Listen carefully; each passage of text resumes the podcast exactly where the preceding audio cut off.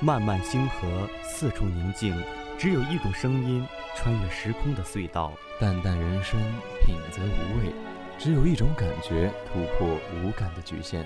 花花世界，灯红酒绿，只有一种视线穿透心灵的迷茫。美丽的故事背后都藏着一颗颗透明的心。每一部电影都有它独特的意义。愿我们的陪伴能给你带来快乐，能伴你走入一片新的天地。欢迎走入光影印象。欢迎走入光影印象。欢迎走入光影印象。欢迎走入光影印象。欢迎走入光影印象。欢迎走入光影印象。动在我的胸膛，白衣飘飘的身影消失在远方。让你的耳朵停下来，稍作休息，听听这来自校园的声音。今天是二零一九年十一月二十七日，农历十一月初二，星期三。大家好，很高兴又和大家见面了，我是校园主播杨荣毅。大家好，我是主播吕双宇，感谢大家收听我们的节目。我们科大之声的喜马拉雅 FM、苹果播客频道和网易云音乐也已经上线了。大家可以搜索辽宁科技大学科大之声，对我们的节目进行订阅，就可以随时随地的听到我们的节目了。今天我们给大家带来了冬日暖阳特别节目，那就让我们来听一听特别节目的动听声音吧。一段音乐过后，让我们拭目以待。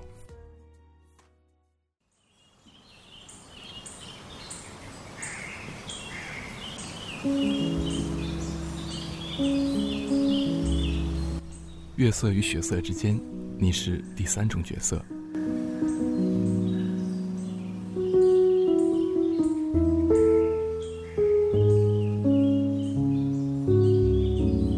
坠落吧，落吧，想你的雪花放肆在心里落下。坠落吧，落吧，深入海底，冰冷的水会埋葬它，耳边回荡着的是本溪的下雪的季节。我盯着车窗外缓缓飘落的雪花，那一粒粒雪花如粉如沙，宛若天使褪下的片片残雨，翩然而落。由于地面温度还不太低，雪一沾地便悄然融化，一片片雪花融入无边的大地，寂然无声。很庆幸我能坐上这趟车，天空已经渐渐笼罩上黑色。怕是最后一班了，我心想。车外下着雪，刮着风，车内却很温暖，很舒适。乘车的人不少，座位很快就所剩无几了。过了一站后，上了一位老奶奶与一位小姐姐，她很自然地让开了前面的座位，走到了后方。待她靠近，我才细细打量她。一袭黑衣，短发，一只手提着不少袋子，另一只手抓着扶手。我尽管看不到他的脸，却可以猜想得到，他应该是一位外表冰冷、内心温暖的人。雪似乎越下越大，但一经落地又消失不见。柏油路在雪水的浸透下黑得发亮，一片片雪花，只一瞬间。便消失在黑暗中，似是如此脆弱，如此易逝。我不禁想起小时候读过的一篇雪人课文：小兔子在冰天雪地里，一个人很无聊，就让妈妈用雪堆起了一个小雪人和他玩。就这样，他和雪孩子成了好朋友。有一天晚上，小兔子在睡觉时，屋子被炉火引燃了。看到火光的雪孩子冲进了屋内，救出了小兔子，但是自己却融化了。每每想到这，都暗暗替小兔子感到遗憾。突然，车身抖的一晃，我的思绪也随之回到了现实。该死的减速带！我在心里咒骂。这时，我看到前面的姐姐抓着扶手，身体趔趄了一下。我很想上去扶她一下。或者让给他座位，但很快看到他又平稳了下来，淡定地倚着栏杆，便不愿意再去打扰。外边天已经完全黑了，只依稀可以辨认出两侧的田地与村庄。眼见景物渐渐熟悉，我知道很快就要回家了。我看到他似乎给家人打电话去接他，但电话那头似乎有些不满，一边称责着他这么晚回家，一边又叫他自己回家。但他轻松的话语却告诉我，他一定不会自己走在这冷风中。车内灯光很暗，我没有看到他的脸，但听到他的声音却让人很舒服、很轻松，好似我的一个熟人，很熟悉。又很神秘。不出意料，他在我的前一站下了车。周围很暗，我看到车门开了，只一闪身，他便迅速融入了车外的黑暗中。我极力向外望去，再也没有看见他的身影，更没有看到他的脸。正宛如一片雪花，融入了广阔的天地中。雪花很常见。但却永远无法再见到那一片。有些消逝，终究无法挽回。我有些失望的下了车。此刻，我不禁有些羡慕小兔子可以与雪人做朋友，而我却只与雪花一次擦肩。这时，我注意到脚下已经积起了一层雪。雪花落下后，终于不再融化，因为温度已经足够低。后来我渐渐明白，那些遗憾的错过，也许真的是个必然。在错误的时间里遇见，也是一个美丽的错误。尽管如此，我还是深深地记住那个下雪的夜晚，因为我始终认为，在那个新雪初霁的夜晚，月色与雪色之间，你是第三种角色。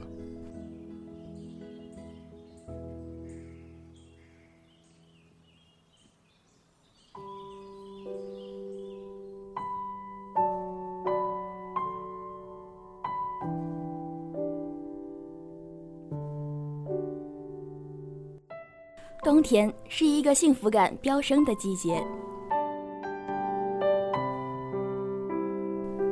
屋子外面大雪纷飞，这才下午三点多，却给人感觉已经提前进入夜晚了。冬天是一个容易让人拥有幸福感的季节，就像此刻，我结束了今天的课程，回到寝室，钻进被窝里，随便打开一部综艺或者电影，再配上一碗泡面。我就拥有了独属于我今天的幸福。到了冬天，大家可能都会想到校园门口的关东煮和糖葫芦，会想到热气腾腾的火锅，可能也会想到去滑雪、去泡温泉。但是对我来说，如果冬天来了，它也就该再次出现了。它不是多么美味的食物，也不是多么令人愉悦的活动，它叫《请回答一九八八》，一部2015年的韩国电视剧。自他出现以后，我的每一个冬天都不能少了他的出现。请回答：一九八八主要围绕着一九八八年住在双门洞里的五家人的日常生活展开。虽然只有二十集，可亲情、友情、爱情都在其中。我之所以印象深刻，很大一部分是因为它的真实和给予观众的感同身受。五个不同类型的家庭，有着不同的温馨和快乐。德善是五口之家，虽然住在半地下室，家里的荷包蛋也不够三个孩子分，但吵吵闹闹的每一天都充满了烟火气。葛焕家是四口之家，一个经历过苦难，在机缘巧合下变得富裕的家庭。金社长是全家的欢乐担当，有他在，家里的气氛永远都不会低落。阿泽家只有阿泽和父亲两个人，母亲去世后，他们才搬到双门洞。父子两个人都不善言辞，可他们对彼此的爱却一点都不少。善宇家有三口人，父亲意外去世，善宇就成了全家里唯一的男人，因此他也更加的成熟懂事，更加体谅母亲。娃娃鱼家是最普通的三口之家，但父母都忙于工作，所以他们缺少对娃娃鱼的关心。五个完全不一样的家庭。可就是能让我看见生活的影子。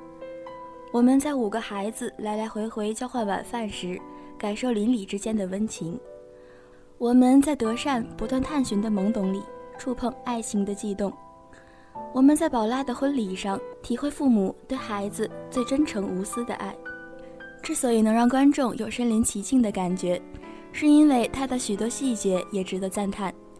几个小伙伴们聚在阿泽房间里看的王祖贤和张曼玉，妈妈们做的小菜和孩子们煮的拉面，德善和父母经常看的音乐大赏和他们经常提起的歌手，在这样一个又一个的细节堆砌下，我们看到了一个值得回顾的1988。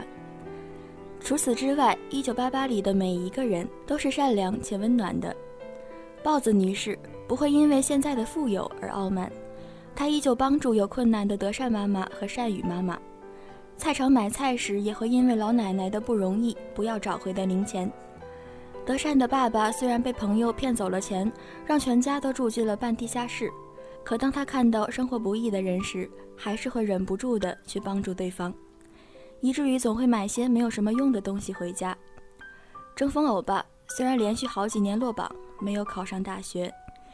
但他每次认准一件事，都会努力的去做好。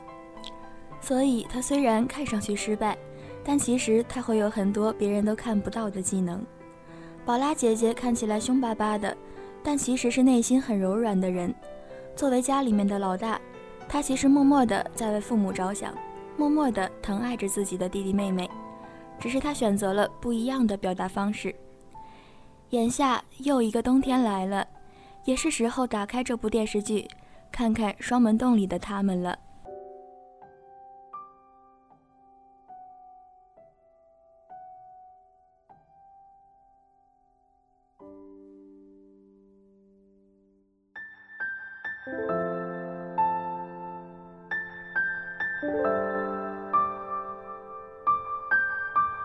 用最美的诗词邂逅最美的冬天。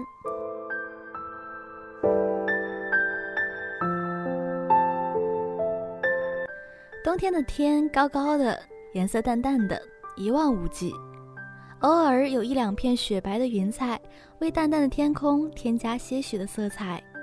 雪后的冬天是美丽的，到处都沉浸在雪的世界里。积得几尺的雪，在阳光的照耀下发出五彩六色的光芒，白的刺目，花的耀眼。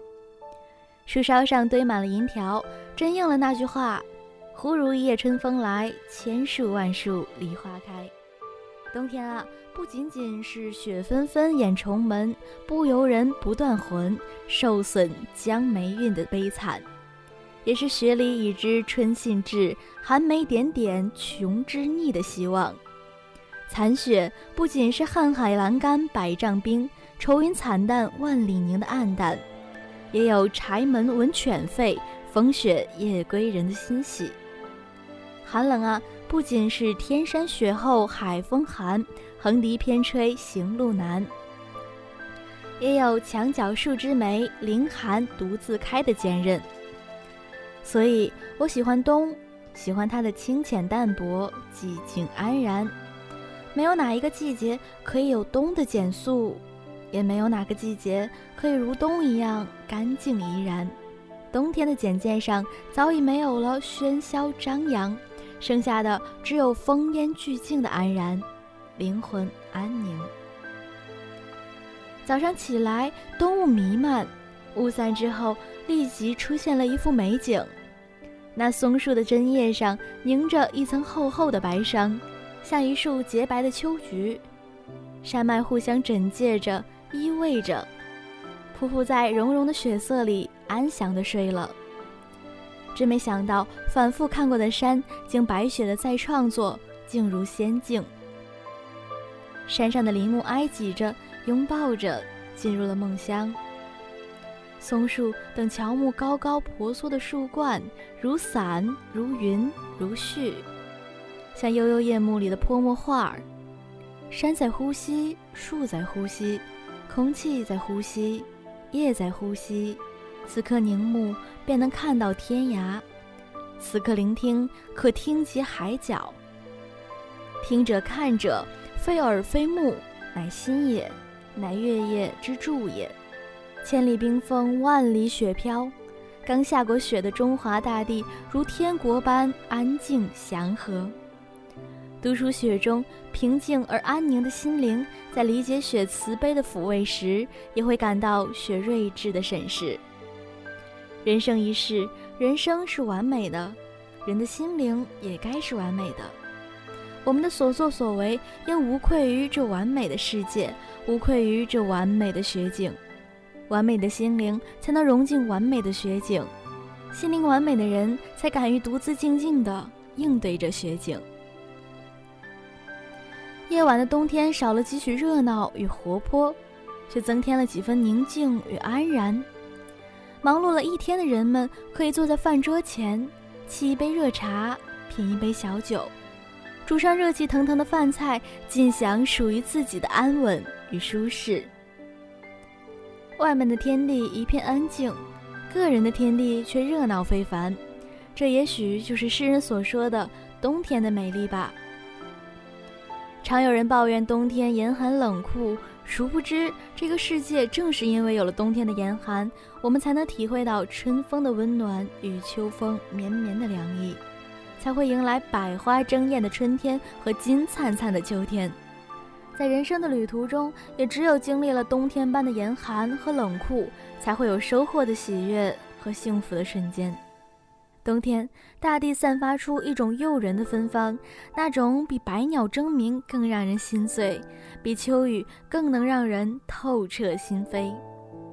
那是美的代名词，是让人沉醉的麻醉剂，是冬天万物枯萎的代名词，亦是万物复苏前的报信鸟。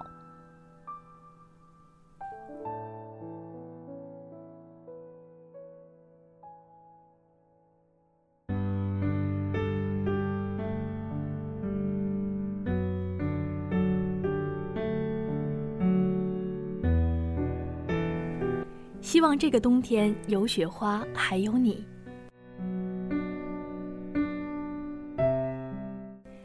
要说秋天是无声无息的渗入你的世界，那么冬天就是突如其来的撞进你的生活。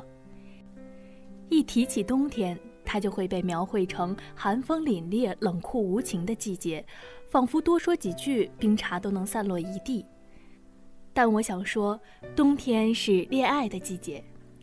你的盖世英雄会如冬天一般超乎意料地出现在你的身边，触碰到你心底的那份温柔。听过一个很有趣的理论，说气温与人的孤独指数成反比，而且冬天告白成功的几率是其他季节的三倍，冬天拥抱的幸福感是其他季节的三倍。那么看来，冬天简直是一个超棒的恋爱辅助器。想象一下，在冬天有这么一个人。见他时，一路小跑地扑到他怀里，紧紧相拥。除了能感受到他的心跳声，万籁俱寂。然后你笑着把冰冰凉凉的手伸进他的衣领，他虽摸着你的头说你顽皮，却不曾后退一步。走路时与他依偎在一起，肆无忌惮地掠夺他的体温，可他搂住你的手却越来越紧。偶尔有呼呼的风吹乱了头发。他为你整理额间碎发，突然就撩动了心。生病时千方百计的哄你吃药，对你无微不至的照顾，以及不经意说出的那句“以后让我照顾你好了”，有了他，每天早晨起床都变得有温度了呢。提及冬天，最少不了的就是下雪。若是一个人走在漫无边际的大雪里，耳朵所及之声，只有踩在雪上咯吱咯吱的动静；目光所及之处，一片冰凉，万物萧条。冷风吹起，你只能裹紧衣服，低下头继续走，有种说不出的落寞。但若是两个人，意境就突然不同了起来。与他牵手漫步在雪花纷飞的城市，就像韩剧里的男女主角一样。故意不戴帽子，让雪花薄薄的在头发上覆上一层，好像一路走到了白头。呼吸着新鲜的空气，感受着对方浓浓的爱意。有他在，再坏的天气也能忍受，再长的路都不觉得远。若是途中发现了一块未曾被人破坏的雪地，会激动地跑过去写下两人的姓名。仿佛这样做，时间就会永恒，你们就会在一起一辈子。而他拿出手机，记录在他心里，想在冬天谈恋爱，因为冬天真的有好多节日啊，节日多了，就有更多的借口为你准备惊喜，给你带来快乐，就连找你约会的机会都变多了。他会在万圣节给你准备糖果，把你当成小孩子宠爱；会在感恩节为你准备一条厚厚的围巾，亲手把你裹得严严实实。会在平安夜拥你入睡，会在圣诞节带你吃小巷子里热气腾腾的火锅，让食物驱散内心寒冷，两个人从内到外的精神充沛起来。然后就是新年了，你们会在一起数新年的钟声，他会在跨年的瞬间抱紧你，对你说：“亲爱的，我们走过了一年。”那么明年也请你多指教了。情人节的时候，会从背后变出一大束鲜花，与你深情对望。冬天是恋爱的季节，只要能牵住他的手，心里就是暖的。天气再冷也不怕，只想和他说，想和你过鞍山的冬天，不是鞍山也行，不是冬天也行，但不是你，不行。